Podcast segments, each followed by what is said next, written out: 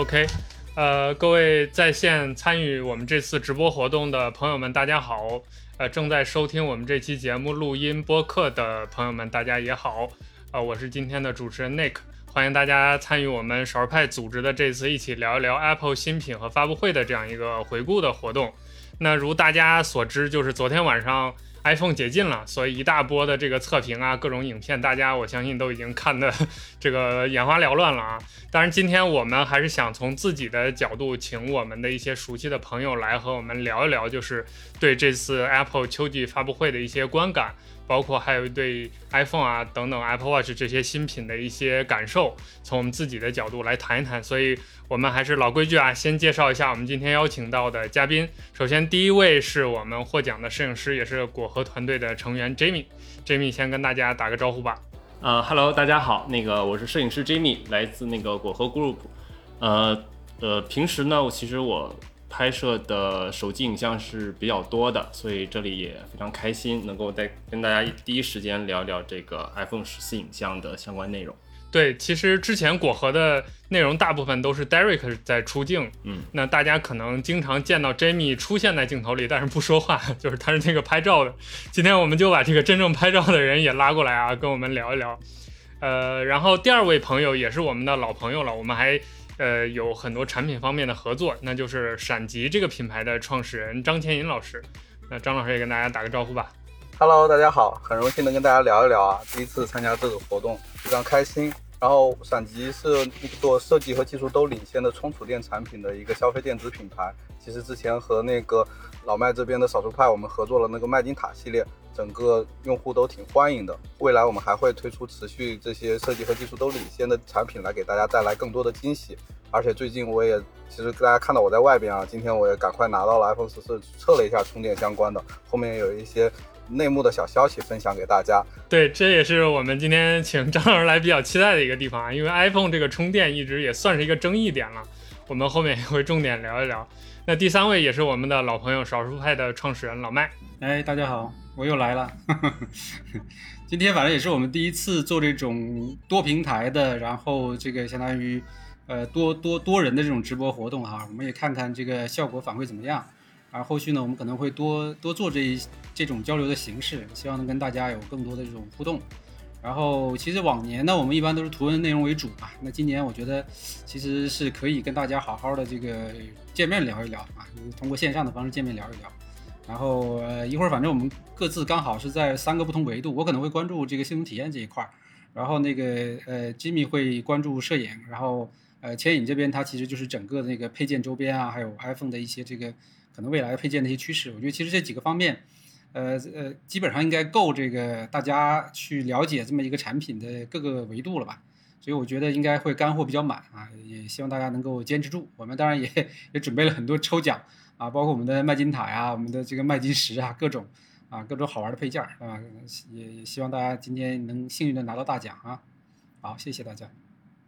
呃，我们今天会有两轮比较大的这个抽奖，在我们活动的中间和活动的末尾，所以三个平台的朋友们，大家可以关注一下，到时候我也会提醒大家。呃，那当然，我们首先还是今天要来聊这个 Apple 的这个新品发布会嘛。我们想宏观的先聊一下大家的观感嘛。我们先请老麦跟大家分享吧，因为就目前来看，老麦是唯一一个只看过发布会和测评，还没有真正摸过的，所以可能你的这个感受和另外两位会不太一样啊。另外两位有剧透的这个嫌疑，我们先请老麦呃分享一下吧。就是在这次发布会当中，你比较关注的一些产品，包括印象深刻的一些部分有哪些呢？呃，其实开始看发布会的时候，因为那天我也是熬夜了嘛，本来就是年龄也不小了，就熬夜也挺伤的。但是呢，就是还是那个习惯吧，就是觉得不看呢会有遗憾，所以其实在这坚在办公室坚持看啊。然后，呃，其实早期的很多的泄露信息呢，其实就是没有太多的这种惊喜的感觉，但但是反而还是到了那个灵动岛那块的时候，其实确实还是挺惊艳的，就是一下子就兴奋起来。然后呢，本来我就想说看完了我就回去休息，结果。搞着搞着，一些搞到凌晨四五点钟，然后再加上分分发一些内容，其实基本上那天我也没怎么睡吧，反正也甚至都没回家，一直坚持到到到第二天下午，又又做了一场直播，然后才回去的。那所以说，其实就相当于连轴转了吧，基本上断断续续的。所以这次其实我觉得主要还是我还是比较关注整个这个系统 UI 交互的变化，因为大家都知道我是这个 WebOS 的这个老粉儿，对吧？这个死忠粉，所以就看着整个的这个呃系统交互的一个转变过程，从 WebOS 到安卓到 iOS，所以呃这些年其实确实是没什么大的这种进展，但这次灵动岛就是它利用这个相当于交那个药丸屏，对吧？来做的很多交互，确实是挺惊艳的。呃，然后这块其实是我觉得呃最亮眼的地方。其他的东西的话，其实，呃，相机其实升级我也比较关注，因为我之前用四三嘛，所以其实也是觉得它有一些短板了。尤其是像今年很多安卓旗舰机起来之后啊，这个确实是比较猛，嗯，所以也希望它能有一些更新。啊，现在也看到是有一些这个变化了，一会儿可能 Jimmy 会给我们具体聊细节。啊，所以其实基本上就是灵动岛的这个更新，还有这个呃相机的更新。其实基本上就这么两个关键大点吧，呃，其他的东西其实都是一些小的东西了，呃，比如小小的这种迭代也好啊，或者小的这种，呃，这种这种嗯小升级，对，所以我觉得这两点是可能大家比较关注的，呃，然后的话，手表那个其实挺挺出乎意料的，因为一开始大家都以为是一个什么 Pro 版本，对吧？可能就是一个这种棱角分明的，类似于 iPad 风格的这种，呃，那个就是相当于风格统一的一个东西，结果它直接出来一个 Ultra。这个还挺挺惊艳的，因为我之前其实戴的就是国产的一家比较这个专业的运动手表的一个品牌，叫叫呃 Cross 高驰，所以包括之前去川藏也戴的那块手表，其实它整个的户外的性能其实我还挺挺满意的，但是我没想到苹果会会会会扎进这个领域来做这件事儿，对吧？并且一下子把 把手表拉到六千多这样的一个档位，当然跟它之前的奢侈品来比，其实也不算啥了。但是这毕竟还是还是已经跟跟跟跟佳明啊，跟这些其他的这个高端运动手表已经打打平了，所以这块其实是挺超出超出意外的啊。但那个表呢，我现在一下子还不好说，就是我我有点处于在这种纠结状态，就是它确实能力很强，但是它的续航真的也没办法跟现有的这些专业户外手表去比啊。所以买买还是不买，我其实一直在纠结，我还没想好。对，所以呃，这个可以。晚不是这个这个表应该现在还没还没解禁哈，按照这个呃幕后边的消息，所以我们现在暂时也看不到太多信息啊。但一会儿我们可以先聊一聊吧，可能我们聊着聊着那边就信息就放出来啊，大概就是这样。呃，老麦刚才给我们总结了一下，其实今天请老麦来，我给老麦准备的问题里面也有关于表的问题啊，因为刚才老麦也介绍了，就是他带着这种专业运动手表是专门到一些极限的环境里面去体验过的，所以。呃，这类的产品针对哪些人群，然后有哪些使用场景，我们一会儿也会请老麦最后给我们分析一下。那接下来我们就请两位摸过真机的这两位朋友来跟我们聊一下，呃，对这次 Apple 发布会的观感了。我们还是先请 Jamie 来聊一下吧。像你平时会更看重这个手机的影像，那在这之外有没有一些你比较关注或者印象深刻的东西呢？呃，其实手表的话，我。的也我也是比较喜欢的，因为它那个外形非常的不一样，而且它那上面有一抹那个橙色，就特别的亮眼。因为我我平时如果出去拍摄的话，也会有很多橙色的衣服，然后那样子的话，在户外的话会比较显眼，然后也能保证一定的安全，对，也比较好找。对，然后那个橙色，其实我觉得就我第一反应就想到了我的那那些呃彩色的冲锋衣。然后其次的话，我觉得那个手表可能我如果买，我是比较呃喜想。比较喜欢的，如果买的话，我可能并不是一定要出去才会带。我觉得它城其实在城市里边也非常的适合，然后那种机能风的感觉其实也很足。呃，其次就是我最关注的就是那个影像部分嘛。首先这个四千八百万的这个像素啊，虽然是。呃，其他厂家也都有，甚至一亿更高的像素都有，其实没有什么好新奇的。但是我觉得 iPhone 做的应该会不一样，所以说我也着重的去看了一下这部分的内容。其他再就是像素的那个四合一嘛，嗯，我觉得那四个人干活肯定要比一个人干得好呢。但好到哪里去，我就想就是试一下才能知道嘛。还有一个就是比较没有想到的，就是一个那个两倍的焦距嘛。那它是通过呃发布会上的那个展示，取画面中间的那些像素来成像，那这个能行吗？其实也是有比较大的一个疑问，呃，所以在后面其实我也是带着这些疑问去逐个去尝试去验证，对，呃，看来 Jamie 这个重点还是在这个影像上，确实比较熟悉。而且我今天也准备了一些关于影像的问题，包括刚才谈到这个二倍的这个所谓的这个裁切的这个东西到底怎么样的一个东西，我们后面也会跟 Jamie 再聊一聊。那再请张天银老师也分享一下你的发布会的观感吧。有哪些印象深刻的一些点？就是其实我之前是在做手机行业嘛，在魅族手机。其实我们每一年基本上苹果的发布会都一定要熬夜看，今年也是熬了夜。然后最印象深刻的时候，前面的手表是不是讲的时间太长了？我真的这，我这这还有几分钟能讲手机，因为本来预计他就讲一个小时嘛，今年其实讲的时间挺长的。我觉得手表真的是太长了。手表其实最让我关注的点，因为我们做产品出身嘛。软件其实它没有特别大的变化，然后续航啊、电充电啊都没有特别大变化，反而它最大的可能就用了钛合金，用了新的造型。但在工程上，我一直很期待能看到真机到底怎么样，因为钛合金是非常难加工的，就是你想把它加工成一个杯子这种还可以砸一砸、敲一敲，你想加工成一个非常精密的曲线、非常细致的，它比大多数刀头都要硬。到底那崩边呀，这些打磨啊，一致性会怎样？其实我很好奇，我一定要到时候第一时间去买一块测一下，也要去看一下这个。这其实是对工艺上非常大的一个挑战，而且正面最终全部采用了蓝宝石玻璃，因为蓝宝石是没办法做成以前那个造型的弧形的，所以在工艺上其实真的这个手表是做了很多突破。但是苹果其实自己没讲，就大工无巧，就是大工无形，是吧？这个词可能没说，没说的太准确，就是他他自己不讲。但是对于我们这种做产品的、搞硬件的，就是说，哇，这一般供应链是非常难搞定的。那这是手表给我印象最深的。然后手机的话就略微有一点失望吧，其实感觉升级还没有手表大。然后，呃，就是，但是呢，整个的影像系统的终于换了 CMOS，这一点还是挺惊喜的。看了很多评测，也的确是有进步。然后整个的性能部分好像并没有特别大的提升很多，就特别 GPU 基本上是没有改型的。那还有就是，其实我们更多希望它推推进一下这个充电功率的提升嘛。但是其实它整个。完全没有进步，但是后面我也会具体跟大家分享一下我们分析出来的原因和未来它可能有可能的这些充电和充电配件的演进方向。然后整体的话，还是看得出来苹果在不断的一些细节和大家没有做到的事情上在不断的突破。只是消费者的感知可能没有像以前那么强，这些细节。三位总结啊，我发现有一个特点啊，就是大家都没有提到 AirPods Pro，所以我想在这儿问一个问题，就是第二代的 AirPods Pro，包括今天其实 AirPods Pro 第二代的这个测评今天也已经解禁了，我看也有一些媒体发，但是发的不多，就完全被这个灵动岛的声量掩盖。那实际点就是，大家有没有想买或者考虑说会试一下这个 AirPods Pro 第二代的朋友？我们几位嘉宾，那我先说吧。对我先说吧，因为呃一代的那个 Pro 其实我是有有两个嘛，就基本上就是都会出现各种故障，反正要不就是这种什么有莫名其妙的噪杂音呐，要么就是可能反正就是不正常。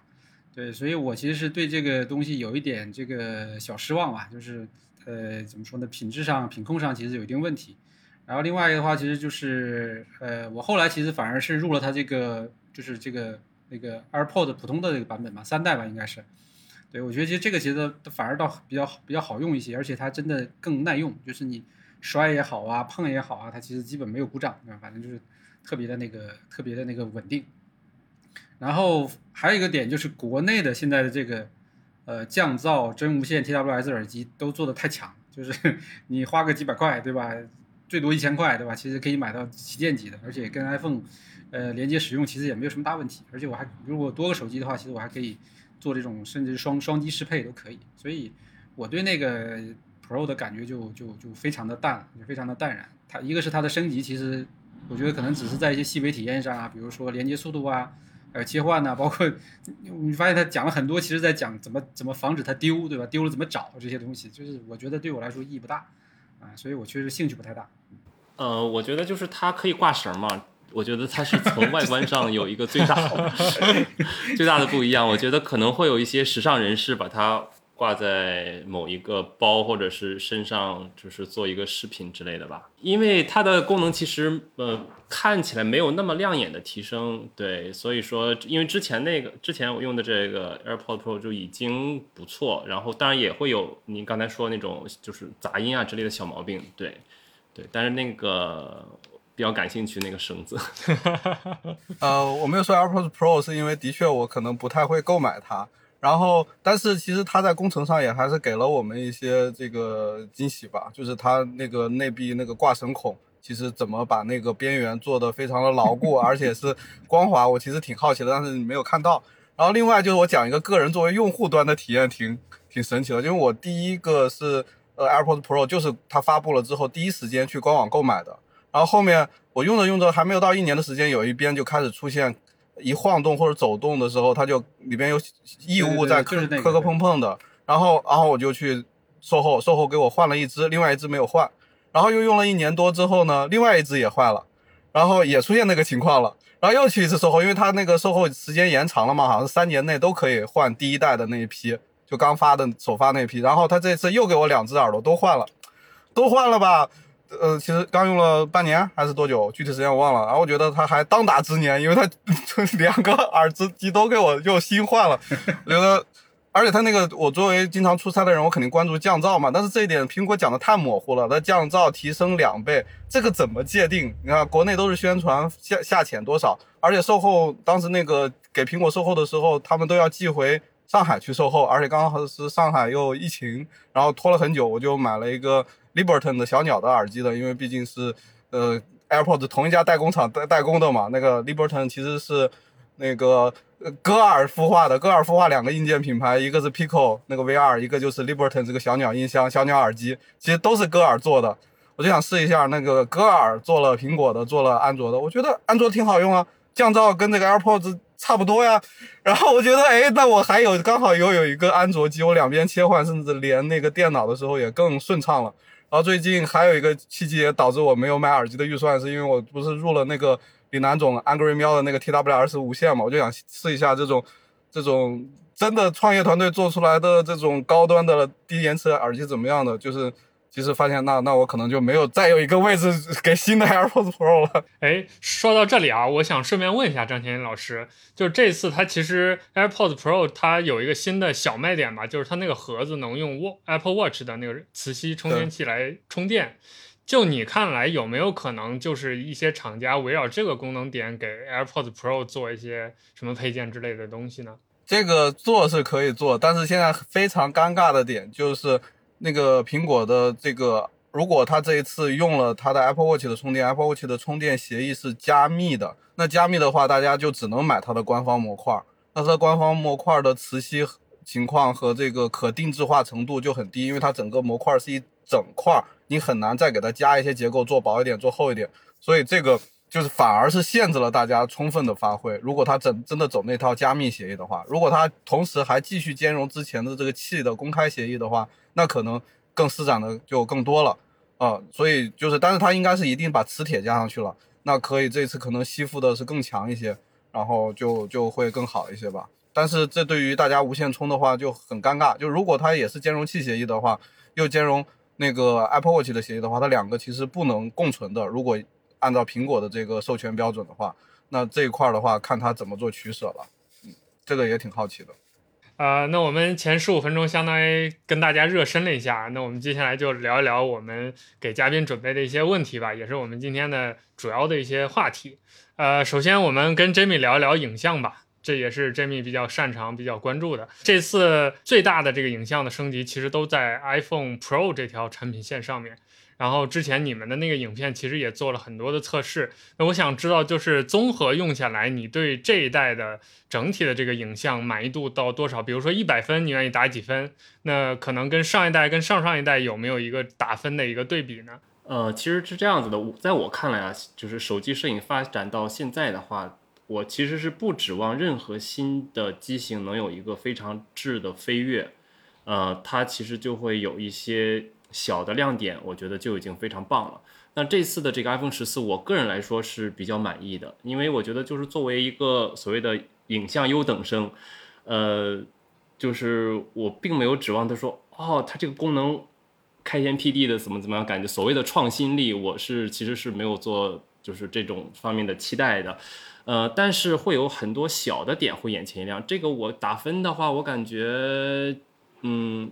九十五分吧，我觉得。那很高了，对对对，呃，主主要是呃，主要是我其实对 iPhone 这个摄影其实是比较偏爱的，所以说这个分数包括我的这个评价可能也比较主观一些。哎，那我就很好奇啊，就是那扣掉的五分是哪些部分？就是你觉得可能下一代 iPhone 或者未来的 iPhone 是你想要它让它加上的东西？呃，我觉得其中的一个呃两两个点吧，比如说那个 Diffusion，然后还有那个智能 HDR，大家都知道这两个功能其实是非常好的一些功能点，能够帮助大家，比如说提升细节，包括衣服啊，然后这个一些风光啊、山啊、树啊的细节做到非常好的提升。那智能 HDR 其实也是这样子的，呃，会平衡画面中的光比，呃，做到一个比较好的一个结果。那同时，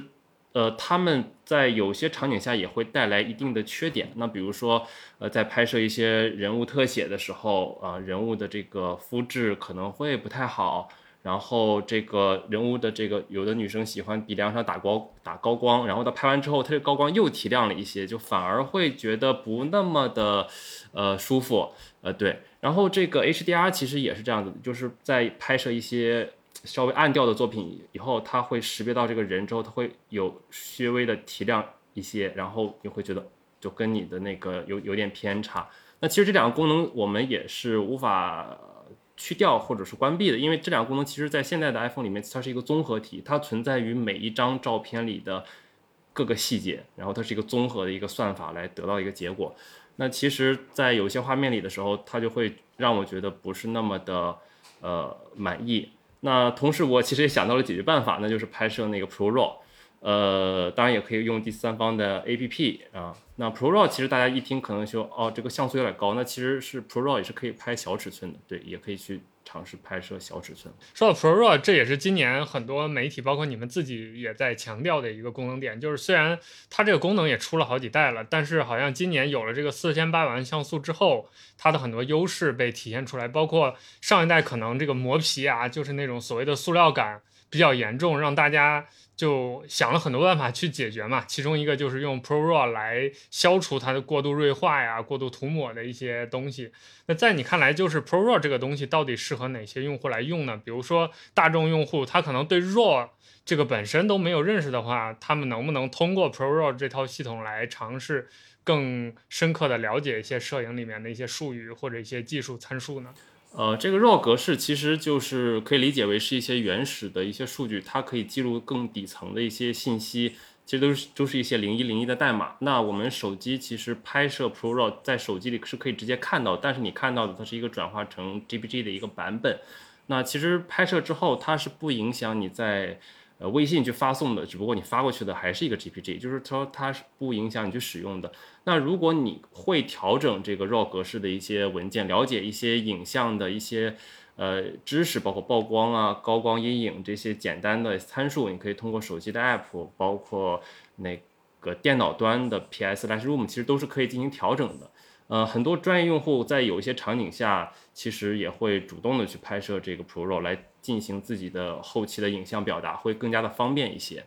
就你看来，Apple 现在的这个 Pro RAW 和我们比如用真正的相机拍的 RAW 相互的之之间，就是它信息保存的这个存量大概有什么不同或者差距，能到什么状态呢？因为今年四千八百万的这个 Pro RAW 拍一张。它其实 RAW 文件的尺寸很大了，五十到一百兆之间，这其实很多相机都拍不了这么大的文件，所以大家可能也好奇，就是说你有这么大的体积，那你保存的细节、保存的数据的量和相机拍的 RAW 能不能到一个同样的量级呢？呃，其实我没有进行就是同场景的手机和相机拍摄的这么一个对比，然后去后期，然后去调整拉，就是调整的这样一个直观的一个对比，就是我单方面去把这个。Apple 的这个 Apple Pro RAW 放到了电脑里面去进行就是解 RAW 的这一些一系列的操作，然后后面的话，然后我还进行了一个大尺幅的一个输出，然后我觉得它的这个解析力啊，然后细节都非常的棒，然后是远超我的预期的。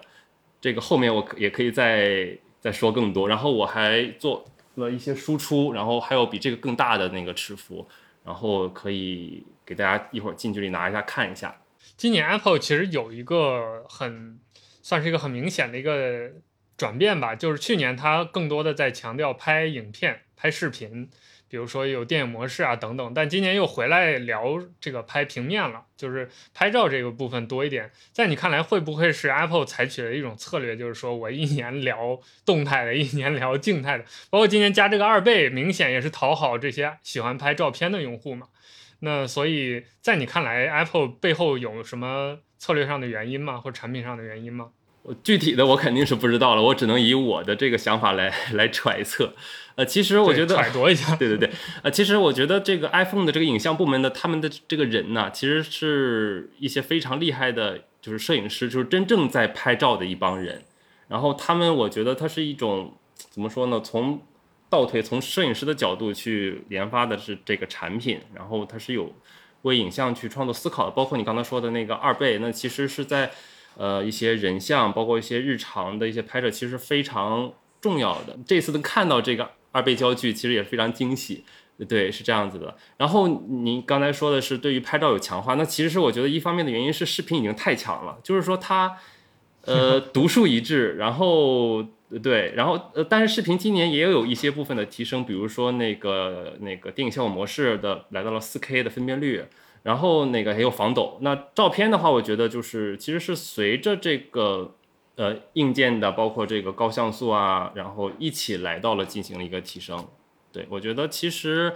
呃直观上看四千八百万这个大底大像素的这个数值是与照片有关，其实我觉得在深层次的方面，其实与视频也息息相关的。对我们刚才说到这个二倍。呃，所以接下来就想问一下 Jamie，就是这个二倍的，呃，我在看发布会的时候，我当时在跟我同事说，说没有人能把二倍裁切说的这么理直气壮了，但后来发现不是，它其实相当于，如果硬要说裁切，它是直接从传感器上裁的，就是它用中间那一部分一千两百万来闪一下拍一张照片，所以就你看来这个效果怎么样？包括呃，在你看来会不会未来？比如说，其他厂商会给其他厂商一些启发，就是说大家都会这么做，有没有跟风的这种可能呢？呃，我觉得跟风的可能是有的，甚至未来可能 iPhone 也不会保留三倍，也可能是也可能有更高的这个焦距，就这么切下去。对对对。然后因为这个两倍和三倍，你在切换的同时，其实你感觉到那个差距不是特别特别大的。对我甚至有可能，它有可能会往更高的这个长焦的方向去走。那其实说到这个效果，其实因为当在看那个发布会的时候，我就特别的关注啊，它是通过整个 CMOS 里中间的那一千两百万点对点的去成像，呃，其实还是非常不一样的。然后我实际体验下来也是，就是它的效果我可以用非常意外的好，就是说它可以达到跟三倍光学呃镜头同等的素质。呃，对这一点还是让我非常意外的。就像那个苹果官方说的，这个它是一个两倍的非数码变焦，呃，对，然后而且它还可以拍摄这个人像，然后视频，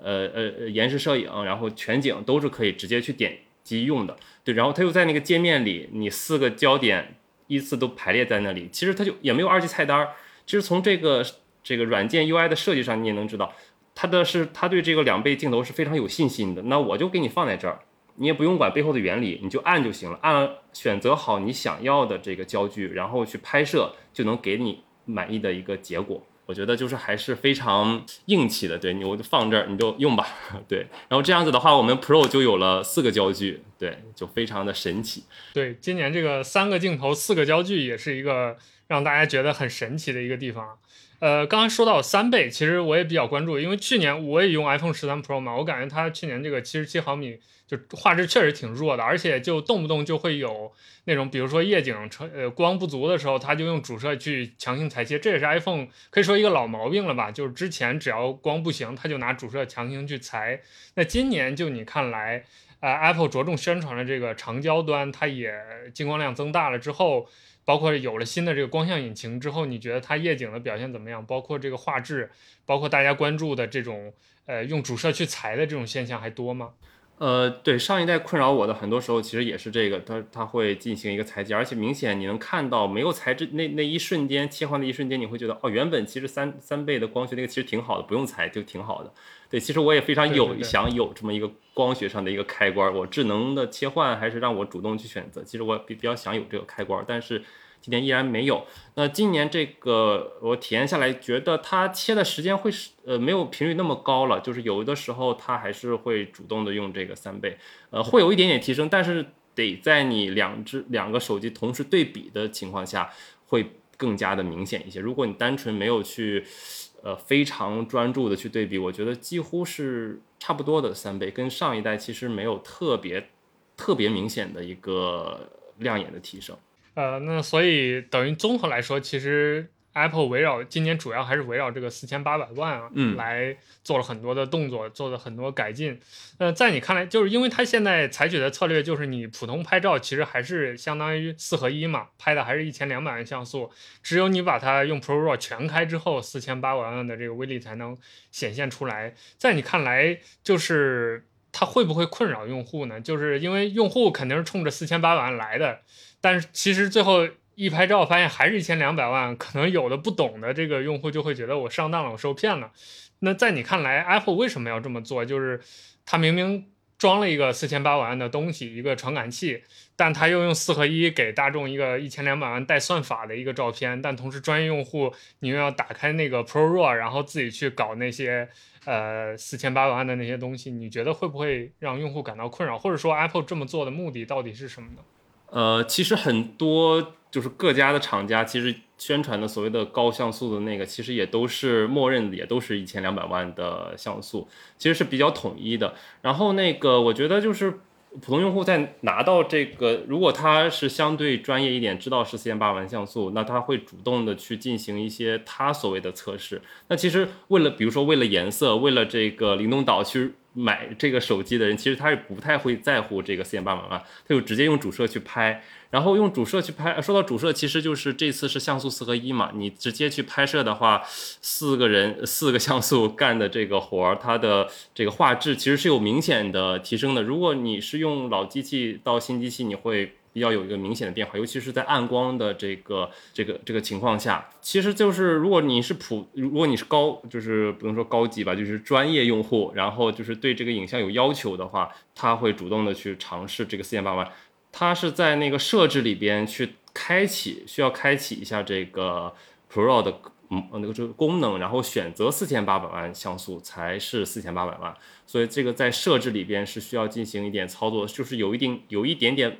呃，门槛就是你需要操作一下才 OK。那其实给我的一个困扰就是说，这个拍摄界面是没有四千八百万和一千两百万 Pro RAW 的这个直接切换的。你就每次如果你经常去换的话，你都要进设置去换。我觉得这个是我用着不是那么最最超级便利的时候。对，然后我觉得。具体到每个人的话，应该困扰不会有那么强烈吧？我是这样感觉的。对，这次主摄其实还有个小变化，就是它原来用二十六毫米，就等效二十六，现在退到二十四了，等于又广了一点点。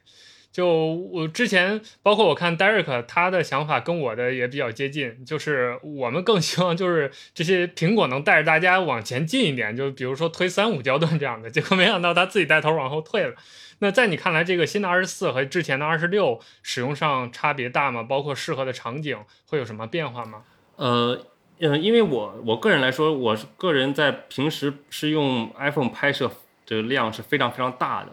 然后我第一时间拿到这个机器的时候，就是它的视角变化对我来说其实是非常大的。就是说，其实，在广角镜头端，每差这个一毫米，它的视角变化都是非常非常大的。我其实是需要一定时间去。呃，适应的，因为它涵盖的内容更广，那等于说是那种重要的以及不重要的信息都会进来。那这样子的话，其实对拍摄者提升了一点点的要求。对你对画面的这个控制啊，边缘的一些杂乱的一些物体是不是要避开啊之类的，其实呃是是是有点点难度的。对，会提升一些。OK，那最后一个问题啊，是关于你们这次。发的这个 iPhone 测评的这个影片呢，就是你们这次用了一个专门的布景，有很多很多的花儿，对，特别好看。对，呃，然后包括你们刚才也介绍了，就是用想到用大画幅输出实体照片的这样一个方式来展示这一次相机的这个厉害之处。这些创意都是怎么来的？是你们在看发布会的时候就想到，还是说拿到机器之后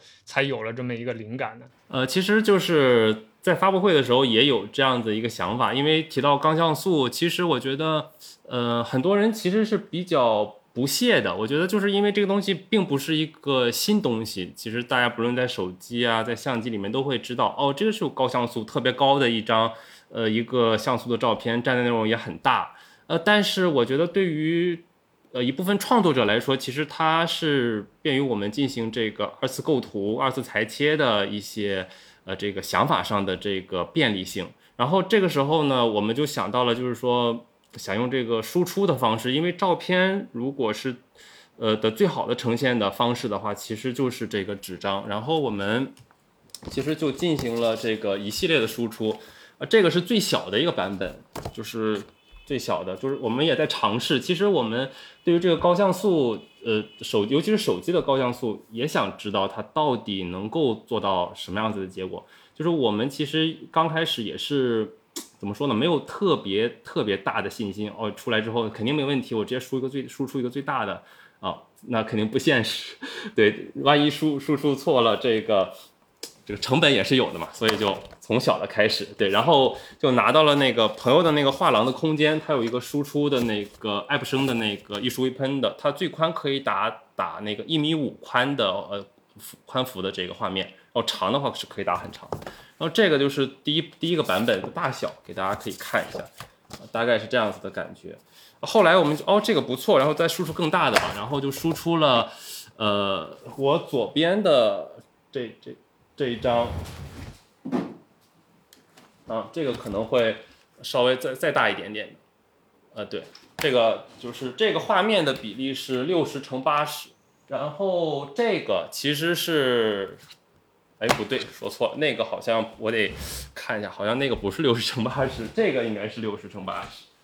呃，对，输出了这么大的一张一张这个照片，其实画面是非常非常精细的。然后这个时候我们其实还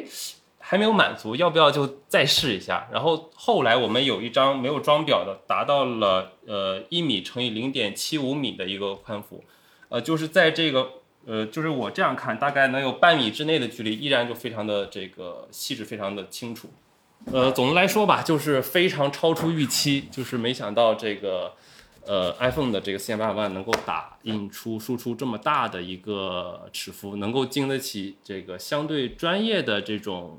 输出要求吧。嗯，对，就我了解，你之前也办过一些。影像的展，包括也用相机啊等等，也实体输出过很多照片。在你看来，这种新的四千八百万这种高像素 ProRAW 的加入，会不会改变一些类似于像你这种手机摄影爱好者的这种创作的流程或者创作的思路？比如说，未来你当你知道它最大能输出到一米多的这个实体画幅的时候，你可能对它更有信心，或者更愿意用 iPhone 作为一个严肃创作工具去拍一些，比如说。呃，摄影项目啊，等等这些东西会带来这些改变吗？我觉得会的。这个其实呃，器材对于摄影师的这个呃反向的这个呃影响，其实一直都有的。各种呃，包括大画幅摄影师，比如史蒂芬肖尔，比如说一些做更大输出展览的那些摄影师，其实他们的创作理念其实是与设备息息相关的。呃，这个设备的一个性能，其实是反会反向影响我们摄影师的这一个。呃，拍摄的过程以及拍摄的题材。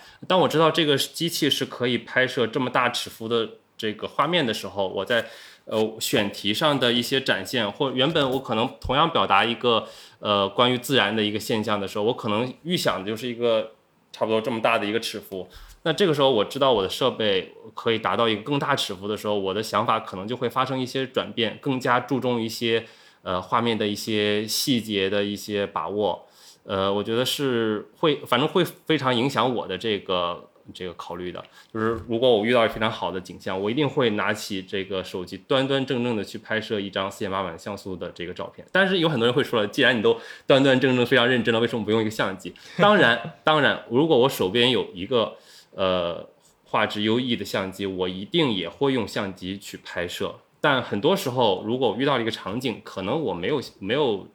恰好带上我的相机，然后我必须肯定会用这个手机去把它拍下来，因为记录下来首先是第一位的。对的，对，这也是手机在摄影里面最重要的一个角色，就是它能随时随地的拿出来拍。啊，我就觉觉得这个高像素给了某一些摄影师一些手机创作的更多可能性，就是我有你有这个可能性，你虽然不一定用的现在用得到，但是你未来的某一个时间内。是时间点的时候，有可能会呃恰好能够帮助到你。对，那样子就挺好的。对，并不是现在立即马上，或者是随时随刻都能给你一些帮助。对，感谢 Jamie 刚才的这些耐心的回答，解决了我的很很多困惑啊！我相信我们在直播间的很多朋友关注这个摄影，尤其是小红书平台有很多这个摄影师朋友，呃，可能也关注了 Jamie，然后也在关注 iPhone 的这个相机的表现。希望 Jamie 刚才的这些回答能给大家。带来一些解惑。未来我们有机会可能还会再拉 Jamie 专门再聊一聊，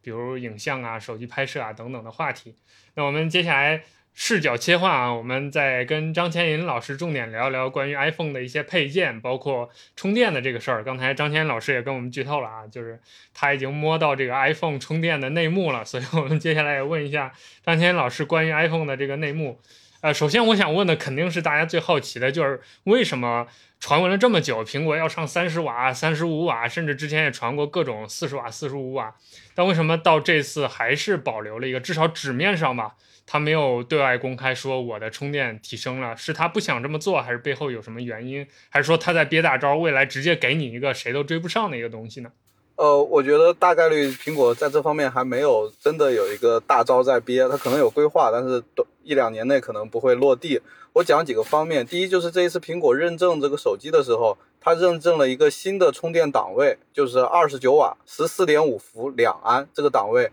这个档位其实不是 PD 常见的档位，PD 就十五瓦九九哦十五伏。呃，刚刚说十四点五伏两安啊，十五伏、九伏、十二伏，这是 PD 常见档位，再上去就二十伏。那这次认证了新档位，我今天就是在确认这件事情，就是它是不是这个档位，呃，是真的做了一个新的进步还是什么？其实并没有，它还是按照 PD 协议来去握手在这个新的档位下。那这个新的档位具体有什么作用？我们现在发现它其实挺鸡肋的。就是我先讲今天我们看到的细节啊，就是如果一个充电器它有九伏，呃，十二伏的话，它优先握九伏，再握十二伏。如果有十五伏的话，它也可以再握十五伏。当然，我先解释一下握手握多少伏这个概念，可能很多呃听众朋友不一定有知道。我这个讲的有点跳跃了，我回头先科普一下基础概念。就我们先聊聊的是苹果它的充电到底是什么样，未来有没有进步？那么。呃，现在苹果的充电呢，最开始的是那种五伏一安或者五伏两安的那个小方块的充电头，那它就是基本上五伏这个档位段没有快充。那么后面有十八瓦、二十瓦这个快充呢，它就要电压跃升到九伏，更高的电压，电流不要太大，因为电压乘以电流最终等于充电的功率。那么最终呢，呃，苹果推动了这种九伏二点二安的二十瓦的这样一个。充电功率，那今年它认证了十四点五伏，我们觉得 OK。它十四点五伏，它现在的数据线，包括 C to Lightning 线和呃不带 eMark 的 C to C 线，基本上都是三安是一个上限。那么苹果它就算再憋大招，也可能就是憋到十二十伏三安这个档位，可能到手机六十瓦，这是它理论上的上限。但实际上苹果可能会更保守一些。现在它有一个十四点五伏，而且。认证的是两安，那就证明了它设计的时候就只是二十九瓦，就是它整个设计的上限。再高的话，其实它的协议就不支持，它会要要求充电器不要给我提供更大的了，因为最终手机的充电能够充出去多少的电流、电压是由手机来告诉充电器或者移动电源你能给我多少。所以那在这一代里边，可能二十九伏、二十九瓦、十四点五伏两安就是它的上限。那但是在实际使用中又很诡异的点就是。如果这个充电器就算支持十四点五伏，它也优先握九伏，其次握十二伏，再其次才是十四点五伏。它一点一点往上抬。我们通过不同的测试，最终把这个情情况暴露出来。那你又设计了一个高电压，结果它又不用。那事实上，大家绝大多数充电器，除非它只做了十四点五伏这个档位，下面不做。一旦它做了这种 PD 常见的这几个档位之后，它就握不到这个十四点五伏，就跑不到二十九瓦。所以理论上限还是三七。二十一或者是是三九二十七瓦这两个档位是它比较跑的比较高的常见的。当然，具体的各种充电器，苹果会不会有其他的充电器针对它做了一个呃自有的这种通讯和握手的模块，我们还不确认。因为现在我们拿的都还是苹果以前的充电器和其他第三方的，基本上都是这样一个协议逻辑。所以在充电上，理论上限是六十瓦，但是事实上，由于整个苹果在电芯方面的把控还是非常的严格和保守的。所以短期的一两年内，我们可能就在这个现有的握手下面逻辑下面就不可能上升的太高，不可能像国内这种直接就上百瓦的快充。另外，其实大家知道，呃，欧盟要求苹果尽快统一到 C 口下面嘛。我们推测，可能苹果最终，嗯，如果是大变革的话，因为它有线的架构没有再做很深入的升级，那可能直接在无线上去做一个高功率，甚至把充电的口干掉。因为苹果这种个性很特别，你让我用 C 口，我偏不用，我直接把 Lightning 干掉，也符合你的规范。我觉得按照苹果的调性，它很有可能干这种事情。然后，那回头再来说这个。为什么苹果在充电上面这么保守啊？其实有一个行业的基础认知，可能普通消费者不知道，就是电池这种产品呢，在你体量上来之后，是一定会出安全性事故的，可能是百万台出一次，或者千万台出一次。那可能安卓手机的单款出货量，百万台、千万台都很多了。甚至都到不了千万台，大部分都在几十万、上百万这个阶段，所以它这一批电芯出，就算出问题，它可能在这一批暴露不了。但是苹果的一个产品系列，它的出货量要比安卓要大很多，所以它体量一旦大了之后，它的安全级别都是更高的，可能百万分之一的良率它都接受不了，它希望是千万分之一。它一旦上一个良率的数量级之后，它整个对于电池的技术应用就更保守。它现在先保证它的容量、安全性和耐久性。那一旦是在充放电功率上做突破的话，这方面是不可能三角，一定会有安全性或者是这个呃容量上面有打折的。就像快充快放的这些呃汽车，它就是充电最快的那些，肯定是容量上也要打折。电池本身也是有个不可能三角，容量、功率和安全性，它就是还有就是体积了，体积跟容量是差不多的一个概念。所以最终呢，苹果可能选取了最安全的，这个寿命比较长的，所以充放电慢一点。这也是在整个苹果出货量体体量到了这个阶段之后，不着不得不做的一个取舍。而且对于呃大家真的如果在十分钟以内，像这安卓机十几分钟这种最旗舰的去充满的话，这种对于电池寿命的影响其实是非常大的。充的越快，它发热越高。另外还有一点就是，我们看到这一代苹果开始讲散热了，它的散热其实一直没有安卓机做得好，什么 VC 均热板啊这种，呃这些散热材料其实苹果一直都没有用。那么还有一个就制约电池发展的就是热量。如果苹果不把内部的散热堆得很好，它一旦吹得很充得很快的时候，电池就会受到温度的影响很大。因为电池是非常娇贵的，一旦温度超过四十五度，电池的寿命、安全性就会指数级的下降。那苹果如果在散热就没有解决很好的情况下，它就去快充快放的时候，它电池本身的寿命和安全都受到太大影响了。所以我觉得苹果现在。呃，它可能先解决散热问题，散热到了一个阶段之后，它再把无线充再提升，把有线充再提升。所以如果散热没有一个长足的进步的情况下，那它这些充放电无线的部分都很难去有一个大的进步。呃，刚才说到这个接口的问题，我之前其实也一直很好奇，想请教一下，就是说，呃，Apple 一直在坚持用 Lightning 这个接口嘛，就是被大家天天吐槽、天天骂。那有没有可能，或者说 Lightning 接口这个东西本身对它充电有多大的影响？比如说，会不会可能是这个接口本身它就到这儿，就是它最大的功率啊等等，呃，安全性就。对它有一个本身就有一个上限的限制，还是说 Apple 就是明明可以做它，但是它出于各种其他的原因，就不在这个充电口上再做更多的纠结了呢？呃，这个你也推断的非常的准确，就是 Lightning 口它设计之初就是三安。我刚刚讲的是电压乘以电流等于是这个整个充电功率嘛。现在 Lightning 口和线材，Lightning 它不仅是接口，它对于线材也是做了认证和要求的，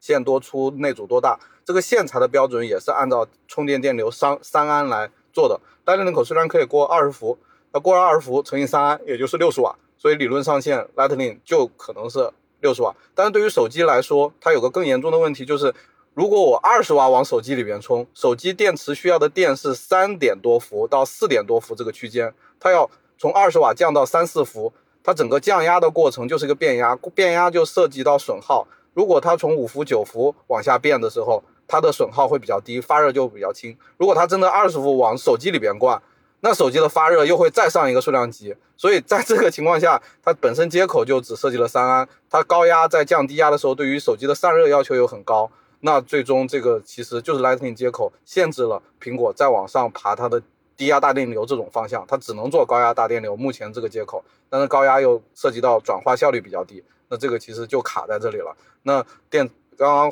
回来，我们说到那 Lightning 口为什么苹果一直坚持，其实就是苹果税的一个产品嘛，就是每个 Lightning 口端子也很贵，然后认证也还要单独的有一套体系。那但是这个事情就是苹果毕竟是供应链大师，他决定做，他有这个号召力，它就可以强力的推进去。国产手机厂商其实也有做这种类似的事情，但是都很难真正的形成苹果这么大的影响力。对你刚才也提到了 Apple 有可能的另一个方向，也是我觉得它可能的另一个方向，就是它干脆不干了，就是 要么就不用 Type C，直接搞无线了。而且很多媒体也在猜测，它可能会倾向于这个方向，很符合苹果的这个性格。那就是假如苹果真的在，比如说它的大招真的就是这个，它就在往这个方向努力。就目前来看，呃，MagSafe 这套东西它做的怎么样？包括距离理想中的，比如说将来用无线快充实现更高的。充电的速率来说，这中间还有几年的差距，或者说苹果现在，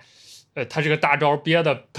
短期内我们能不能看到？呃，这个怎么说呢？就是安卓厂商已经给了一个非常明显的路线嘛，就是你想大几十瓦的无线快充也是可以实现的。那最终落地点在哪里呢？还是散热的问题，就是这个物理上限是突破不了的。因为刚刚还讲的是高压转低压的这种损耗，热量就很大。那有线和无线这种转化，它的损耗可以达到百分之二十。就是你做的再厉害，技术再牛逼，你把这个电流转化成电磁波发射出去，这边再用一个线圈把电磁波再转化成电流，这个整个损耗就是就像那个内燃机，你再高的功率也就做百分之四十的转化率。那这个无线充的这个转化再高也做到百分之八十左右。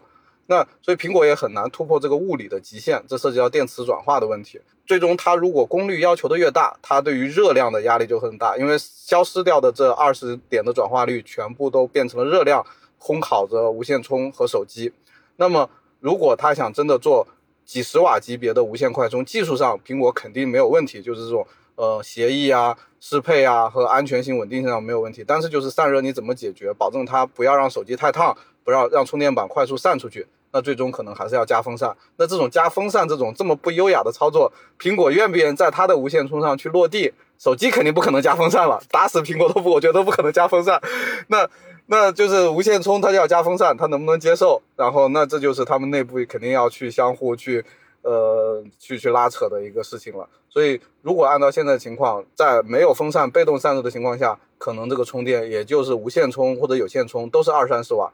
的这个功率上限了，三十瓦那的充进去电手机的话，可能就在二十多瓦，无线充三十瓦充进手机，可能连二十瓦都不到啊。然后有十瓦的发热，十瓦发热其实对于手机这么小的东西来说是非常恐怖了，等于手机变成了一个电磁炉，一直 烤。因为你想一个电磁炉那么大，也就才一千瓦，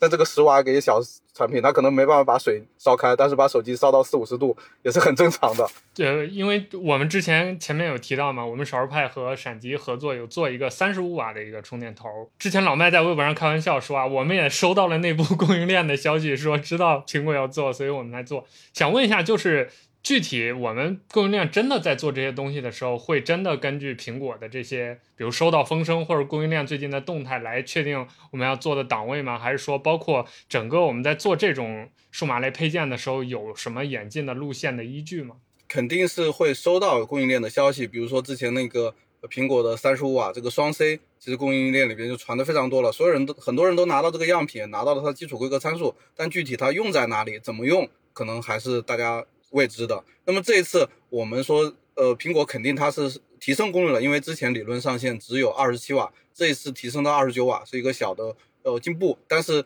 呃，最终呢，其实它用在什么情况，怎么用，苹苹果内部也没有说特别清晰，或者是把控的特别的厉害。其实，在充电方面，可能苹果其实一直放的资源和精力相对来说就比较少。因为如果大家有印象的时候，就刚开始苹果上升二十瓦这一波。那个当时它的 iOS 一更新，整个兼容性的问题就出现了很多。苹果又紧急更新了一个小版本的事情。呃，其实，在这一块，苹果一直的这个把控力和这个推进力都不如在它其他像影像部分啊、屏幕部分那么厉害。可能这一部分拿到的供应链供应链拿到资源也不够多。然后，那我们在做这一块设计的时候，肯定是首先满足现在苹果最新最高的标准。那么我们再做大一点呢，是希望这个冗余更大，它又兼容了苹果手机，更重要的它也兼容 MacBook 这个产品线。那么所以这一块我们放在这里。呃，另外呢，就是我们整体的在规划这些产品的时候，苹果肯定是最大头要考虑的，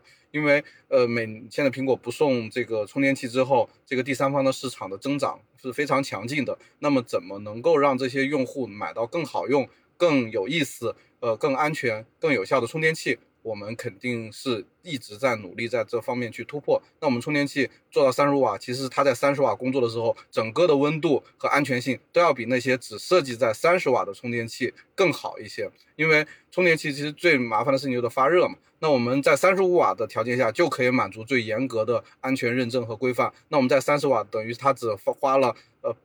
九成的力气去跑，别人要花十成力气才跑的这样一个路程，那我们整个系统的压力就更小，安全性就更高。其实当时我们定义在这里也是做了这样一个考量，我们不希望我们的产品一直工作在很极限的状态下，那这样的话。呃，我们整个的产品的体验可能就没那么好。我我想到一个好玩的问题啊，就是呃，因为你你现在其实是能知道供应链的一些当前的一些状态的，那就你个人的判断或者预期，Apple 接下来对于这个充电这条路会怎么走？它是会就真的，比如说按照我们刚才说的，它先用 Lightning 接口先蹭着蹭到，比如说它蹭到十五或者蹭到十六，欧盟那个法案生效了通过，然后开始执行的时候，它直接一甩。走无线，还是说它会接下来用一个比较呃中性的一个方式，再用呃来呃 Type C 接口再混几年，然后再转无线？包括现在无线充电到底到一个什么阶段？就你来说，比如说无线充电到快充还有多远的距离要走？能不能给我们一个预期或者一个判断？呃，我个人拿到信息，我综合一下啊，我觉得苹果是大概率要直接跳过 C 口在 iPhone 上面的这样一个存在了，因为。它现阶段的呃不会在电池上面做很大的突破，因为它的安全性和出货量级导致它在电芯上面就非常保守。那这样制约的情况下，它电功率也上不去，就很难解释了。作为这种行业头部，太拖行业后腿了。然后那它这个无线其实做到三十瓦这个级别，只要它散热加强，已经看到它在这方面努力了。散热加强的情况下，就不用风扇，它最终进入手机也二十多瓦。刚好也符合它这个电芯本身的这样一个特性，那最终可能苹果就会以一个三十瓦的，呃，标称三十瓦的无线充电干掉它最终的这个 Lightning 接口在 iPhone 上的存在，可能这个事情就是未来一两年的事情，会很快，因为这个改动起来对他来说没有任何安全性上的风险和技术上的难度。只是少一个接口，然后对于这个库克又可以说更环保了，然后它其实它的成本也更低了。这一套呃这一套方案其实它的线圈啊什么都不用改，只用改一下通电协议啊散热本来 CPU 就要加强散热。所以这一块儿其实是一个非常取巧的一个改进，但是这一旦改了之后，话题啊、热度啊、效应啊，整个市场上面的反馈会更强。比它从二十瓦，就算提到六十瓦，大家也会骂它。但是安卓都百瓦了，你这才六十瓦。但如果它真的从一个十五瓦的有线把 Lightning 口干掉，出一个三十瓦的无线的话，那这个震撼就会非非常大。作为库克这种刀法这么精明的呃库存大师的话，我觉得他很有可能抗拒不了这个诱惑。整了半天，现在微博上的热搜全是扯淡的，不是说什么 iPhone 十五会上 C 口吗？全是扯淡，根本就 就是空穴来风，是不是？根本就没有那啥。你想一想，站在库克的角度，如果他换 C 口，他每年这是几个，这是上亿的这种端子，一个卖两块八毛八美金，这个收入就完全没有了。他能接受这件事情吗？他股价，他最终他的年薪可是跟股价挂钩的，他的收益一看财报，这少掉一大块。他几个亿美金的净收入就没有了，他肯定，我觉得他他作为供应链优先的人，他不会这样做的，他一定是推一个带他私有协议的高功率无线充，然后还少少了一个有线的接口，成本又降低了，然后利润又增加了，我觉得这个一定是他要探索的方向，就是大家做产品嘛，肯定是要考虑这个。呃，是是，它这个投资回报比了。你苹果现在可能已经不是当年那个不计成本的苹果了。它这个体量到这么大的时候，它一定要考虑一些财务和这种，呃，独占性上面的一些问题。对，所以我看它其实它做整个 M 那个 MF 的那个认证，就是 MagSafe 认证，其实也明显是奔着这个方向去的嘛。就是即使我转到无线，你也逃逃不开我这个我这个所谓的这个生态的这个这个东西嘛。所以我们去年不是做那个呃那个麦金石那个无线充电的时候就。就能明显的感受到这个它的这个设计和限制，但是我们没把这个事情连在一块儿想，所以就就就摸不透啊。但是你你把这个事情一连起来，就感觉哦，那这个其实这个东西稍微一分析，其实已经摆在眼前了，不用说去成天被这些热搜上的人带节奏，什么一会儿又什么高功率啦，一会儿又什么这个 Type C 了，对吧？其实其实事情很简单，只是说你需要把这个事情 摞在一块儿看。嗯，这个这个确实有点意思。另外就是要再提醒大家。买三十瓦的是不够的啊！现在苹果已经二十九瓦了，你要买三十五瓦的才能保证更更好的效率和安全。所以我们的麦金塔是最合适的。OK 啊，我刚才我们聊了很多充电的，最后一个问题是。我们跳出充电这个话题吧，因为闪迪其实也会做一些充电之外的一些周边。那就是我们在宏观来看，Apple 这个周边产品的趋势是什么？因为 Apple 它这个公司很有意思，就是它每一次做这些硬件的调整的时候，都会留一些给大家做周边的空间，不管是手机壳还是充电器，还是乱七八糟的线什么的。那这次又有了灵动岛，然后这个充电又就是相当于又糊弄了一年吧。那接下来的这个 iPhone，包括苹果这些产品的周边会有什么新的趋势，或者据你了解会有什么新变化吗？周边上面最大的就是那个挂绳孔了，苹果官方出了一个可以挂挂绳孔的产品，这个挂绳孔行业的又要风生水起了，而且这次自己都没下场做。哦，本来大家以为那个挂绳是苹果做的，结果是 Incase 做的。那大家那更风起云涌了，既然 Incase 可以做，为什么其他家不能做？那墨菲、贝尔金都往哪儿放？是不是？那这样大家都会肯定会疯狂的出一系列挂绳孔的产品了，这个是一定的。然后另外呢，就是苹果其实因为它体量足够大，然后人群足够多，大家需要这些周边产品来彰显自己的个性或者是风格化。那所以这次呃，让这种第三方有更多的发挥空间。但是如果单单纯对苹果本身的这个装饰性的产品来说，包括 iPhone，呃，它整个我觉得现阶段大家还没有能够特别多的去呃做出一些亮眼的。当然，这个风格化比较强的、个性比较多的，像那个呃 Castify 的这种产品，其实大家。做了很多艺术家联名啊，他在可能最近比较火热，受到很大的欢迎。那是不是大家未来这些苹果周边都有更多艺术化的风格去做？可能是大家一直在摸索和探索的过程中。那另外呢，就是在手机配件上有没有什么功能性的新产品？其实这些。会会非常多的，因为之前我记得开头的时候大家说这个 Apple Watch 都不愿意用，续航太短了。其实呢，Apple Watch 这个电池方面的确就需要第三方的配件来去加强。那么这一次它的 Apple Watch 持续这个续航没有提升，那么第三方的像 Apple Watch 的移动充电宝啊，然后 Apple Watch 的这种充电夹子啊，那它可能的呃大家会继续的去多，而且对于户外用户来说，那它这个东西其实一定要时刻的保护的比较好。然后，那这样的话，这个配件的呃丰富程度会更大。其实苹果就是自己取舍太多，它体量太大之后，其实这些小的个性化的产品不符合它供应链的这样一个效率。就是一旦上了像苹果这种级别小产品，它也做不了。就这个挂绳孔，它为什么不自己做？它没有能力做吗？所以这东西它做出来。苹果做的话，它不够挣钱，量也不够。那库克说：“别做了，别做了，Incase 你赶快去做吧。”肯定就是这种逻辑，是吧？就就真的是这样，就真的这是有时候硬件创业，你公司太小了，你大的产品做不了；公司太大了，小产品它也做不了。所以大家如果希望苹果出非常个性、非常不一样的东西的话，那没戏了，只能第三方来做。对，基本上是这样一个逻辑。挺好，挺好，这也造就了一个好的生态嘛。OK，好，感谢张天银老师给我们的这个分享，也确实给我们透露了不少内幕，让我们看清了不少东西。我们下面的问题就主要是针对老麦的了。呃，我想先问老麦关于手表的问题吧，因为这个跟我们开头是紧密相连的。就是一开始老麦有提到他带一些运动手表，包括现在知名的，像我了解到，比如像高驰的呀，像佳明的手表，就专业运动级的，可能卖大几千上万的这种手表，老麦都有长时间的佩戴。包括之前大家可能也知道啊，就熟悉少儿派平平台的朋友也知道，老麦去了一趟西藏川藏，应该说。呃，在整个的这个高原啊、恶劣的环境当中，也用这这个专业运动手表，就像苹果拍 Apple Watch Ultra 那个呃宣传片里面那种场景一样，它是真实的到那些环境里面去用过的。所以我也很好奇，就是看想听听老麦的看法，就是对于 Apple 这次出的这个新的 Apple Watch Ultra，你觉得呃适合的人多吗？包括实际的应用场景，就假设大家不需要到那么极限，什么沙漠呀。呃，这个喜马拉雅山这种环境下去用的话，在日常，比如说远足啊、攀登啊等等，呃，使用场景实不实用有多少呢？对这个事情其实还蛮有趣的，因为我一开始的时候其实是持我前前面讲的观点嘛，就是说它从续航这个角度来讲，其实不够这种极限和户外嘛。然后那其实就就很容易让人想到说啊，那我如果带这个东西出去，我到关键时刻我是不是还得想着给它充电嘛，对吧？所以其实是有这种这种就是疑虑的，就是它有点那种不上不下的感觉。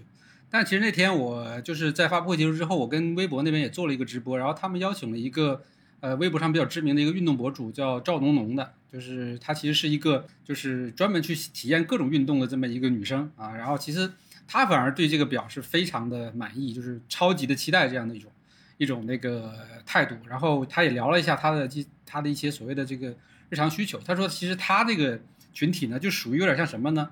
我们可以讲，就是现在这个当下这个社会里边，其实有有很多这种叫呃追求新生活方式的一些人。对吧？他并不是说我一定要去挑战极限，对吧？但是我可能希望去爬爬山，我可能希望去潜潜水，对吧？我可能希望去玩滑板，去玩一些有有挑战性的东西。又不像我们现在这种可能普通的这些人，就是每天可能健个身呐，对吧？或者说就就就走跑跑步之类的，对吧？他其实属于在这个在我们这个之上，其实有更高的需求，但是又没有到极限那一波的。对我觉得其实现在想想的话，其实苹果它其实切了这一波人的需求。对，就是你极限那波人，我也不会去去跟你抢，因为你那波受众本来就很窄。对吧？而且有这种传统的品牌，像佳明啊，包括高驰这些做的很好，对吧？而且它其实它那个整个的手表的设计啊，其实是完全基于这个，就是所谓的超强度的户外或者非常恶劣的环境去做的啊。比如说，那它不可能像做成这个这个这个这个 Ultra 这个样子嘛，它本身就是还具备一些时尚啊，包括我们说这个机能风那种感觉。如果是那种真正的这种强这个这个叫什么极限型户外手表，它那个样子其实是固定死的，它一定是非常高的那个表盘嘛，然后这个用来保护它的这个玻璃。对吧？然后整个体积也变得很大，对吧？它反而不太适合你在日常这种，比如说比较常态的这种工作中去佩戴。当然，我也比较喜欢戴，但我是只是觉得它酷而已啊。但确实有点这个非常的这个过于吸引眼球，就是你你戴上它一出去，别人就会瞄到你这个表。对，所以那我觉得其实从这个角度来说的话，其实苹果的思路还是挺清晰的。就它其实是在在在在基于现有的，比如说我们举个例子，比如说它以往的这个这些这个表，它给的是普通用户来来用的，就是你要开始关注你的健康。对吧？关注你的这个日常运动，对吧？关注你的这个这个具体身体参数，甚至于包括你什么防跌倒啊、防这个什么车祸这些属于非常日常的东西，对吧？那它现在其实这个受众群体，它已经铺的，就是怎么说呢？占有率已经很高了，对吧？这个大家也都知道，它可能都已经超过什么瑞士表厂那些传统手表的这些市场占有率了，它可以说是成功了，对吧？那它现在就先开始进阶去为下一波人。其实它这个思路跟在那个 iPhone 摄影这个事这个事情上其实挺像的。对吧？一开始我就把拍照做好，满足你普通人的需求，然后比你其他手机拍的都好看。但是再往下一步的时候，他发现，哎，我要继续立我的这个标杆的时候，我就要去击中像像像这个呃 Jamie 这种，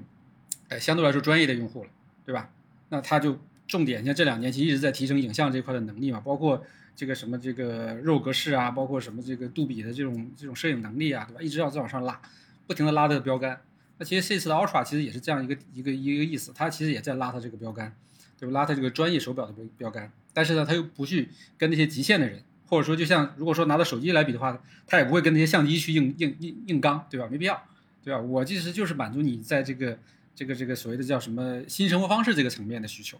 啊。然后那其实按照它目前这个，比如说待机，它应该是呃官方说的是省电模式是六十个小时，大概可能三天左右，对吧？那其实有很多人基本出去也就两三天，对吧？也还是够的，大不了反正你在。在第三天的时候再充一个电嘛，这个其实也问题不大，对，所以我觉得，呃，确实还是挺聪明的，就是这个事情不是啊一拍脑子啊，或者说 瞎搞的啊，就是背后肯定是有很多这种调研分析，啊，而且他现在这个风格，我们那天也聊到，其实它确实很像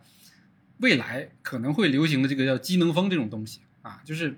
呃我这个之前也是通过这个服装品牌才了解到这个事情，就是会有这么一个很奇特的这种这种风格，就是它。既有一些这种所谓的工具效率属性，但是它其实又具备时尚的这种元素的这种服装品牌，对吧？然后卖的很贵，然后它的这个受众也也非常的这个垂直，也非常的这种就是有购买力。所以我觉得其实它在这一块其实是想的比较清楚，包括它表带的那个多种多款表带的设计，其实都很那种机能风的感觉，对吧？然后再加上它本身软件这块的能力，我觉得其实。呃，这次它那个，包括我当时看那个指南针的那个那个效果，对吧？就非常惊艳。然后还有就是你走过的地方，它其实都会帮你拉拉拉上那个路线嘛，对吧？那这些东西虽然极限运动手表也有，但是它肯定没有没有苹果做的那么好啊。而且很多的极限运动手表其实也不具备通信能力，吧？它这次其实都是加了那个加了那个 SM E 那个 eSIM 的功能嘛，对吧？你还可以通信，你还有网络，对吧？这些东西其实原来的手表其实做不到，极限手表是做不到的，所以。从这个角度来讲呢，我现在其实也也也有点这个，就是偏重于说买一个去试试哈，买个去试试啊。但是主要问题其实还是我自己现在的这个生活的状态，其实我没有达到那种说，我可能定期想去做一些这种叫做这种新新新兴新生活方式的这种运动。我目前没达到啊，但是但是从这个这个这个表的定位来讲，我觉得其实是没错的啊，应该会击中很大一波这个用户，而且我们在微博上也看到，比如说一些稍微前卫一点的这个博主，其实他们都非常喜欢这个表，我看下单的也不少啊，晒单的也不少，所以我觉得这个这个这个还是还是很厉害啊，大家可以再回去关注一下这个事儿，好好再想一想自己有没有这个需求啊。但是普通用户，我觉得其实还买普通表就行了，包括我现在其实还在在体验 OPPO 的这个。对吧？比较这个价廉物美的，对吧？同时功能也很全面的这种手表，其实也不错啊。老麦之前其实也连续用了很多很多代的这个 iPhone 了。那从今年新的这个交互上来说，因为十三这一代等于说你的数字系列和 Pro 系列都交替着使用过，那到了十四 Pro。呃，想问一下，就是首先你会买吗？其次就是如果买或者不买，中间这个什么样的理由会占比最大呢？呃，其实是是是是是是要买的，而且当时其实我是在抢的，但是我就很奇怪，为什么今年在深圳这么难抢？人家都已经下完单了，我这边都十分钟了，我这还没打开网页，开始下单的时候，我发现那个就是交交付周期已经已经晚了，已经要到十月份去了。那我觉那我觉得那我不如去店里去看看，选一个我真正喜欢的颜色嘛。呃，也也不用这么忙买嘛，反正你也拿不到第一批了，所以其实这个是一个就很奇怪的事情，而且跟同事们聊，好像他们其他地区的，比如说北京啊、广州，可能就没有这个问题，所以不知道是不是深圳的这个黄牛太多了，是吧？都都都都用过一些什么高科技手段在跟我们一起抢货啊，导致我们普通用户根本买不着，所以这个就很很郁闷啊，就导致我这个就是这两天很很不开心，就这个原因。我当时坐在办公室里，对吧？用公司的带宽，对吧？然后手机这边。刷他的那个 app，然后电脑这边刷他的网页，竟然都都进不去，这简直是太太太太气人。对，所以，但是我买其实主要还是奔着那个灵动岛这个东西去买的，因为，呃，从它其他的方面升级来说，其实对我来说吸引力并不大。其实，而且包括其实去年就是这个四三 Pro，其实我本身也没有买的，啊，这个不是买的，这个具体怎么来的我不不能讲啊，但是反正。就是呃，我本来其实自己是买的那个 mini，因为，呃，毕竟嘛，就是小屏小屏的这种情怀嘛。我觉得我我以前一直用都是双卡机，都是它那个旗舰。我觉得今年我试一下 mini，对吧？就来个真正的少儿派。然后我去其实是自己去买了一个 mini，然后去那个那也是那那天去店里提回来的。然后，呃，回来刚用了可能一两个月，然后就就就就拿了这个 pro，对吧？拿这个 pro 之后呢，那就把这个又切回来了，对吧？mini 又闲置了。那整个的其实这一年的体验来说，其实并不是说有某个点，其实整体来说还是整个 iPhone 的这种我讲就是它的整个的这种稳定性，对吧？稳定性还有它的生态的丰富性，对吧？就这些东西其实是依然是它最大的壁垒，就是你用起来是一个比较流畅、舒服，对吧？比较这种放心的这种状态，对吧？然后呢，尤其像我这种，比如说这种呃要经营各种社交媒体啊，然后在各个软件之间跳来跳去的时候，其实这个东西就很重要，因为你如果是其他的机器它有这个兼容性问题啊，或者不稳定性问题，你会在在那一刻你会很很抓狂，对吧？比如说复制粘贴、写写写稿子、写东西，对吧？可能就在在这上面出现一些问题，包括可能甚至于曲面屏的误触啊，这些都会让人很抓狂，对吧？但它这块其实确实就做得很好。而另外一个其实就是它整个硬件生态的这些这些玩法，对我觉得其实还是有很大的这种吸引力吧，就是你它不会让你枯燥嘛。包括我们其实去年也做这个 Pop 骚啊，包括做这个麦金石啊这些新的这些周边配件，其实。那都是依靠这个 MagSafe 这套东西去去去去出现的。你要换到安卓机上，其实你这个选择性就就非常有限了，对吧？你只有官方配的壳子，就没有什么其他的东西。所以其实，在这几点上，我觉得是我最这个就是呃最关注的啊。其他的，比如说什么工艺啊、颜色呀，以及这个去这个 iOS 这个十五的系统啊，其实都没有说特别这种惊艳的东西啊。然后，那从缺点上来说，其实过去一年我也觉得它的相机确实有点跟不上这个，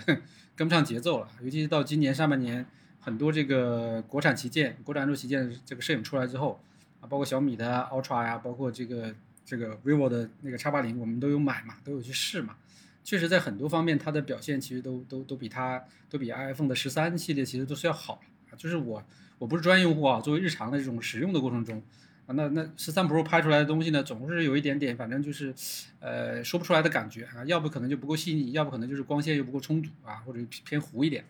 对，所以，所以就是一直是有这种就是呃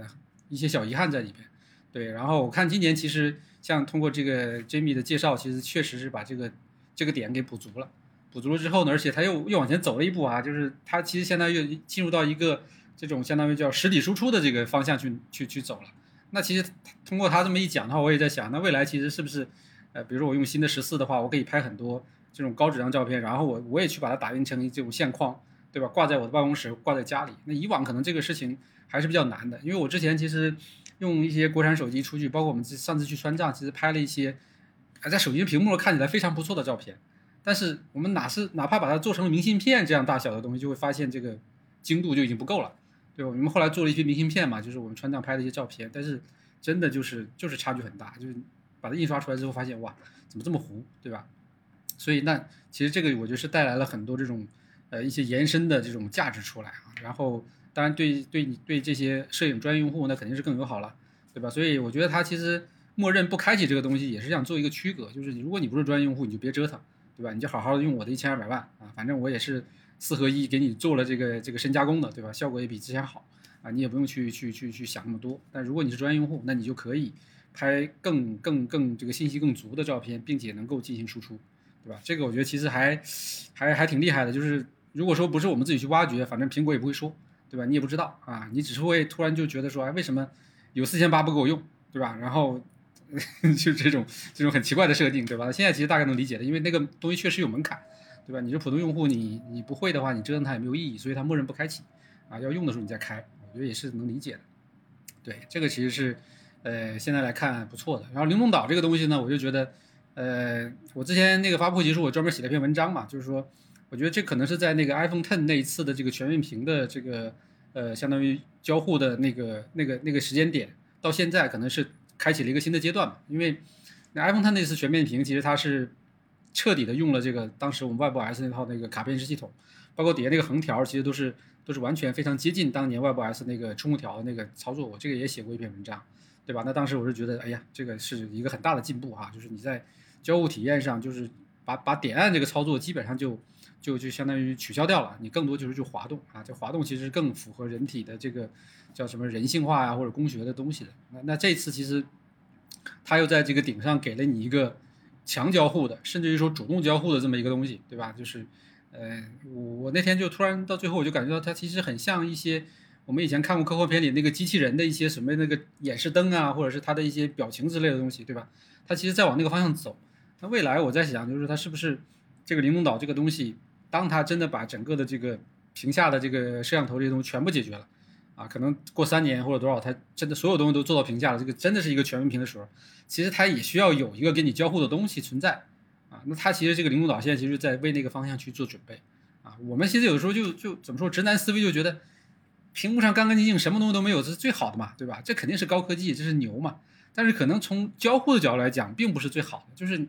对吧？就是可能这种非常寡淡，对吧？或者说是或者说你没有交互的这种感觉了。但他现在其实还是更多去考虑到你人的人性化这部分的东西，所以又利用了流，又利用了这个所谓叹号这个 屏幕的特性，那又把这个软件交互加上了。而且从目前给出的这些测评来看，大家其实也非常的就佩服他在这个软硬交互这一块的这个所谓的结合的能力啊。那个小条，别看它这个动地方不大，但是它那个动画的要求。呃，动画响应的要求、算力要求，可能还有包括什么抗锯齿这些要求，其实是还真的不是一般的人能够能够搞得定的啊。就是甚至是说，你如果没有这种软件硬件一体化这种调控能力，其实你也做不出那个效果啊。你可能会做的很生硬或者怎么样。因为现在其实也也有些软件在在仿了嘛，好像小米出了一个什么小鸟小鸟岛还是什么这种，对吧？就是鸟岛，对吧？就是已经在开始往这方向走了。但是我觉得其实挺难的，就是你最终要做到整个生态能不能跟着你往往下去推动这个事儿，我觉得其实挺难。所以我其实是比较看重这一块儿，所以我就要等着，就是反正早晚会去去买一台来，然后那个好好的去体验一下这个部分。而且我们自己的应用产品，我们也想着也是能去在上面做一些交互，对吧？也有更多的这个玩法啊。这这个事儿，我觉得还是呃，就是我去买它的一个关键原因吧。其他的其实我真的不是特别的在意啊，大体变化不大。嗯，我们前面。呃，老麦给大家分享了很多这个对于这次 iPhone 的这个思考，我感觉有一点还挺重要的，就是刚才有说到，就是我们一直想让啊，我们都知道 iPhone 是在努力，Apple 在努力把这个 Face ID 这个东西彻底消掉的，但是消掉了之后那块怎么交互，就通知怎么展示，包括有一些小组件怎么展示。其实灵动岛很有可能是给大家提前打了个样，就未来可能整个这个交互范式都是基于这个，这是可能很多人都还没有往这方面想的一个，这是老麦给我们的一个提醒，还挺重要的。那刚才说了这么多购买的理由，有没有呃，这次 iPhone 十四的这个升级，你觉得还不够的，就是或者说你希望未来 iPhone 或者 Apple 产品上还能再往前走一步，没有满足你现当下需要的一些点，可以跟大家分享一下。不够的那就不用说了嘛，就是电池和充电嘛。这个我这个现在我看了一下电池的健康度已经是百分之八十九了，就是我用了还不到一年，好像我看有没有到一年，还不到一年，对，就是我使用的频率太高了。然后每天真的就是要频繁反复充电，反复充电。基本上我想想，基本上我白天早上可能充满，然后我到下班一回到家就立刻就给它补电了，对吧？就是那个到晚上六点多左右，就相当于从上午的八九点到六点，这个电我就不够用了。而且有的时候在公司可能，就现在确实就很无奈啊，就是我很多的工作啊，我明明这里有电脑，但是我很多工作是在这里完成的，因为你在是在那个微博和像像像像包括什么小红书啊这些东西，其实在这上操作的习惯已经形成了。所以我大量的消耗这个这个这个电池，然后那包括我们去年做的这个麦金石，对吧？这个官方给的这个无线充电的这个模块也不够用啊，也还是慢呢，对吧？就是大概也就十瓦左右。然后那我就基本上桌面还是备一个线，就是还是要插上它，对？而且还有很多开会的时候，其实我也是用这个，然后就在上面会议室跟人家打电话。我们有很多远程同事嘛，那这个其实也很消耗电量，所以会议室也备着这根线，上去开会的时候再插上，对，反正一天就是不停的插。对，我觉得这个其实确实还是就是今年没有变化，只给我搞了这么两两两三瓦、两瓦的这个提升，确实还是让我挺失望的。就是这个太太慢了，太慢了。对这个速度，我也挺很很，因为我给那个我我老婆在用那个 OPPO 嘛，对吧？人家那个 Walk 闪充，对吧？早上起床刷个牙的时间就充满了，然后也够续航也强，对吧？你你看着也是很来气的，对吧？为什么我这个 就就是这种待遇，对吧？当然，可能这也是我们这种特殊用户吧，因为可能大部分的 iPhone 用户他也没有用到我们这么极限，或者它频率没那么高啊。这个我觉得可能也是苹果考量的。但是我从我个人来讲，我就希望这个能尽快把它弥补上来，对吧？而且我还关注一点，就是今年的那个它那个官方那个资料里边呢，又重点提了 MagSafe 这个东西，所以我不知道现在有没有人去测 MagSafe 这个有没有提升这个功率，对吧？哪怕你给我提提满到十五瓦，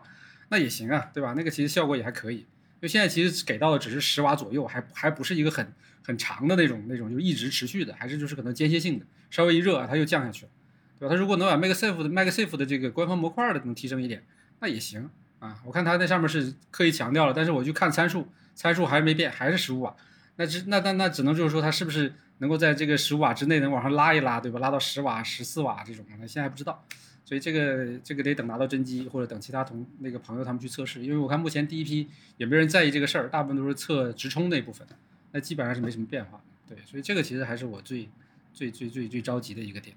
呃，感谢老麦的这个环节的分享。最后这个环节，我想请三位嘉宾，我们这样来玩一下啊，就是我们各自从各自的角度给我们现在在看直播，包括我们在听未来播客的这个朋友们的一些选购建议。比如说，你觉得这一代手机还是手表哪一款 SKU 更适合推荐？包括你自己会购买优先购买哪一个产品，都可以在这个环节给我们讲一讲。那我们还是从 Jamie 开始吧，先说说你给大家的一些推荐。呃，首先是那个手机，如果大家对于这个影像有非常多的需求，这个多的意思不并不一定你是非常专业的用户啊。比如说，呃，你。拍摄量比较大，我拍我家孩子拍特别多，呃，我是比较推荐您使用这个 Pro 系列，因为它会有更多的摄像头，然后它的拍摄性能也更强。就是，呃，如果你对这个屏幕大小有要求，像我就肯定是这个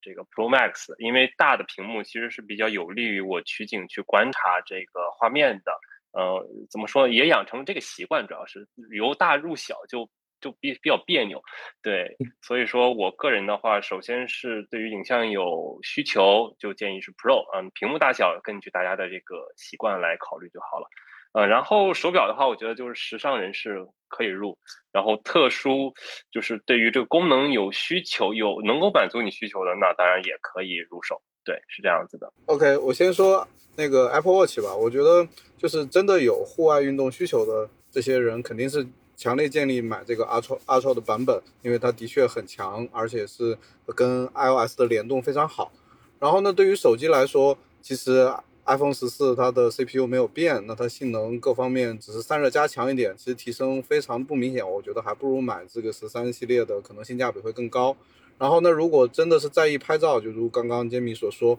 那个这次拍照的进步是巨大的。那拍照比较多、自拍比较多的这些呃同学呢，那肯定是买 iPhone 十 Pro 系列会比较好。手大就嗯 Max，手小就 Pro 吧。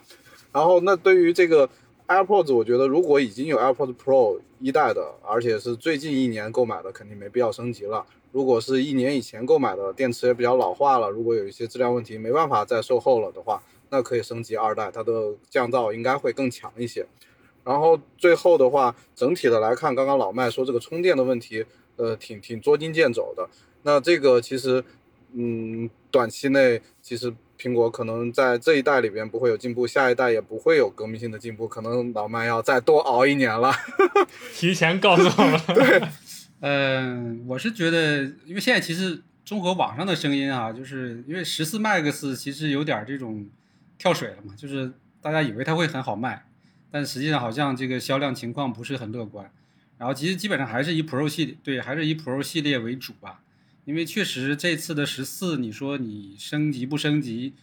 对吧？它的这个从十二到十三来说，其实可能变化不太大，就是你感受不明显。你连那个灵动岛也没有，对吧？灵动岛也给你留给了 Pro 系列，所以其实。你要换，我觉得可能就还是换 Pro 系列，对吧？然后反正我是拿不了那个大的，那个 Max 我这个手是是撑不住的，所以我我我肯定只是就从 Pro，对吧？这个尺寸是最合适的，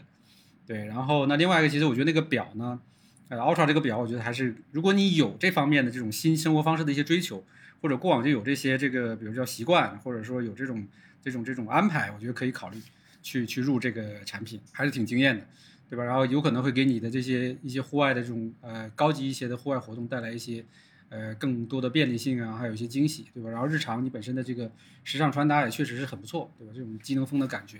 啊，就是虽然虽然我其实不太适合这个风格，但是我也挺喜欢的啊，所以这个东西呃，我觉得这两个东西还是可以考虑啊，但是都不便宜啊，一个表呢六千多块，一个手机呢我我去看了一下，因为我现在已经是就是。我自己用的存储就已经二百五十六超了，所以我得买五幺二的。五幺二的一看又是一万零七百多块钱，所以咱咱咱们也都清楚当今这个 当下这个经济形势，对吧？以及这个 收入情况都不容易。我觉得大家量力而行啊，量力而行。就是有能力的话呢，就这两个；如果没有能力的话呢，可以再再再再再猫一年，对吧？等到这个下一代，看看这个十五的这个变化啊。我我估计十五的话，应该普通版一个灵动岛应该也会上了吧？不会还。还留给 Pro 吧，我觉得这个应该理论上讲应该有这样的一个变化，要不然的话有点说不过去了，对吧？那可以到时候考虑十五，价格又便宜一些，然后你这些新的玩法功能也都齐，都都都都齐了，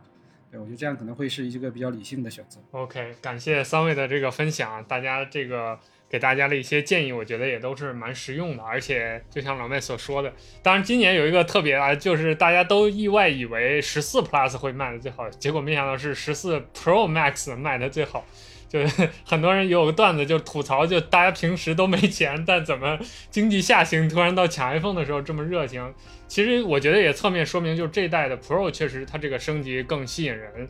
呃，显得这个十四数字系列就显得平一些，包括数字系列今年第一次没有用上旗舰的芯片，就跟以往也是不一样的。可能未来苹果会慢慢的更加拉大 Pro 系列和数字系列的中间这个，所以到可能有一些朋友觉得这代没有吸引力，那我们到十五的时候再见。